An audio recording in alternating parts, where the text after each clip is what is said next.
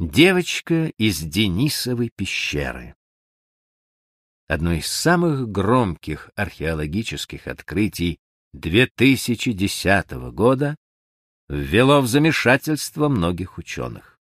На юге Сибири, в горах Алтая, был обнаружен новый вид человека, живший в одно время с неандертальцами и людьми современного типа.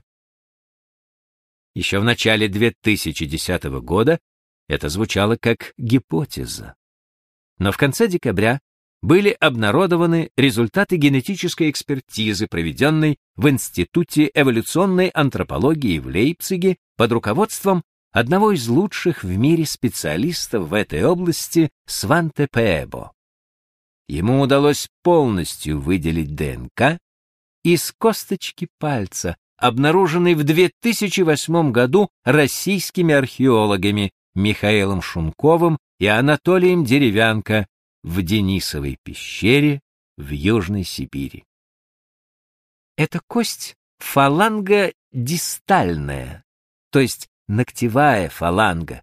Она принадлежала девочке пяти-семи лет, жившей не менее тридцати тысяч лет назад. Судя по ее генетике, она не относилась ни к одному из населявших тогда нашу планету видов человека, ни к Homo sapiens, ни к Homo neanderthalensis, хотя тот и другой жили в этом регионе. Таким образом, ученым впервые удалось открыть доисторическую популяцию гоминидов исключительно путем генетического анализа. К счастью для исследователей, микроклимат в Денисовой пещере таков, что ископаемые останки, оказавшиеся здесь, идеально консервируются. Ведь даже летом температура внутри пещеры не превышает семи градусов Цельсия. В таких условиях молекулы ДНК хорошо сохраняются тысячелетиями, в то время как в жарком климате Африки они быстро распадаются. Уже анализ митохондриальной ДНК, проведенный весной две тысячи десятого года Сванте Пебо и Йоханнесом Краузе, подготовил специалистов к сенсации.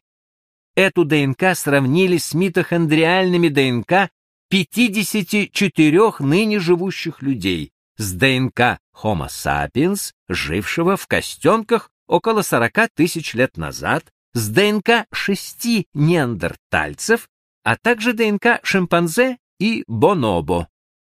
Как было установлено, она заметно отличалась от митохондриальных ДНК современного человека и неандертальца, причем число отличий от ДНК Homo sapiens примерно в два раза превышало число отличий от ДНК неандертальского человека. Полученные результаты свидетельствовали о том, что линии развития предков этой девочки и Homo sapiens разошлись в период от полутора миллионов до восьмисот тысяч лет назад, в то время как последний общий предок современного человека и неандертальца жил от шестисот восьмидесяти до трёхсот двадцати одной тысячи лет назад. Однако наследственный материал, содержащийся в митохондриях, особенно подвержен генетическому дрейфу. Поэтому окончательное суждение о том, к какому виду гоминидов относилась эта девочка, можно было вынести лишь после анализа ДНК ее клеточного ядра. Группа Пебо незадолго до этого уже сумела расшифровать геном неандертальца. Тем большим было доверие коллег к попытке немецких ученых исследовать ДНК, которую извлекли из этой странной косточки. Анализ показал, что ядерная ДНК этой девочки куда более заметно отличалась от ДНК современных жителей Европы, Азии и Африки, нежели от ДНК неандертальцев. В то же время было установлено некоторое генетическое сходство этой девочки с современными меланезийцами, жителями Новой Гвинеи и острова Бугенвиль, входящего в состав Соломоновых островов. В геноме меланезийцев примерно пять процентов генетического наследия обитателей Денисовой пещеры. Еще ранее Пебо, положив конец долгим спорам, установил, что геном всех современных людей содержит до четырёх процентов генетического наследия неандертальцев. Таким образом, почти десять процентов своего генома меланезийцы унаследовали от архаических форм гоминидов, с которыми скрещивались их далекие предки. Но все-таки Новая Гвинея и Южная Сибирь — какие громадные расстояния! Очевидно, люди Денисовой пещеры в эпоху Плейстоцена были распространены гораздо шире, чем можно себе представить по одной единственной находке. Возможно, они расселились тогда почти по всей Восточной Азии. И снова вернемся к результатам генетических исследований. Анализ ядерных ДНК показал, что последний общий предок человека Денисовой пещеры и неандертальца жил шестьсот сорок тысяч лет назад, а линии развития нового вида человека и современных африканцев разделились около восьмисот тысяч лет назад, что послужило причиной разрыва. Можно предположить, что общие предки неандертальца и человека Денисовой пещеры переселились из Африки в Евразию, где их пути разошлись. Будущие неандертальцы отправились на запад континента, а предки обитателей Денисовой пещеры — на восток. Отныне их эволюция протекала совершенно по-разному. Так кто же она, девочка из Денисовой пещеры? Как отмечают авторы исследования, опубликованного на страницах Nature, наиболее заметно сходство находок, сделанных в этой пещере, с останками неандертальцев, обнаруженных в пещерах Виндия и Мезмайская.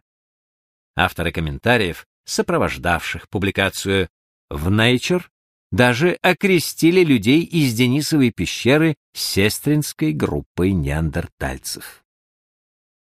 А людей этих, по крайней мере, двое. Ведь после того, как российские археологи обнаружили в пещере загадочную косточку пальца, вспомнилась и другая находка, сделанная здесь еще в двухтысячном году. Тогда был найден хорошо сохранившийся коренной зуб, имевший необычную форму. Он скорее напоминал зубы Homo erectus, человека прямоходящего, жившего несколько сотен тысяч лет назад, а также Homo habilis, человека умелого, жившего около двух миллионов лет назад. Отмечается даже сходство с зубами австралопитека.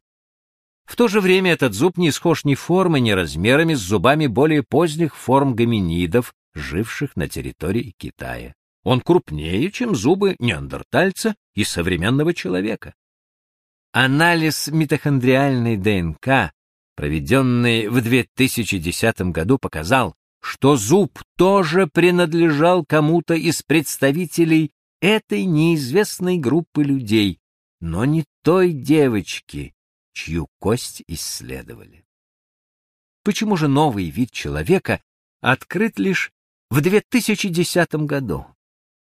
Почему останки людей этого вида никогда не находили раньше? У самих исследователей уже есть ответ на этот вопрос, потому что их путали с останками Homo erectus. Вполне вероятно, что в фондах российских и китайских музеев хранятся останки людей Денисовой пещеры, которых ошибочно приняли за другие формы гоминидов. Ученые надеются, что истину все-таки удастся восстановить с помощью генетического анализа. И, может быть, мы сумеем узнать, как выглядел человек Денисовой пещеры, этот инкогнито из Сибири. Можно сказать одно: даже при той скудости материала, которым мы располагаем, история происхождения человека гораздо сложнее, чем мы привыкли считать. На протяжении многих десятилетий археологи искали ранние формы человека главным образом в Африке, на Ближнем Востоке и в Западной Европе. Обширные области Евразии, например, Восточная и Юго-Восточная Азия, территории России и других республик бывшего Советского Союза, оказались фактически вне поля зрения исследователей. Среди ископаемых останков древнейших людей, найденных здесь, наверняка имеются те, что принадлежат к неоткрытым пока формам человека. Большинство специалистов сходятся в том, что открытие, сделанное в Денисовой пещере, далеко не последняя сенсационная новость, пришедшая из Азии. Полученные нами результаты побуждают задуматься о том, что в одно и то же время с современным человеком и неандертальцем могли жить и другие формы гоминидов, подчеркивает Сванте Пебо. Так сколько еще доисторических тайн человека нам предстоит раскрыть? Сколько еще спрятано скелетов у нас в шкафу? Точнее, в пещере.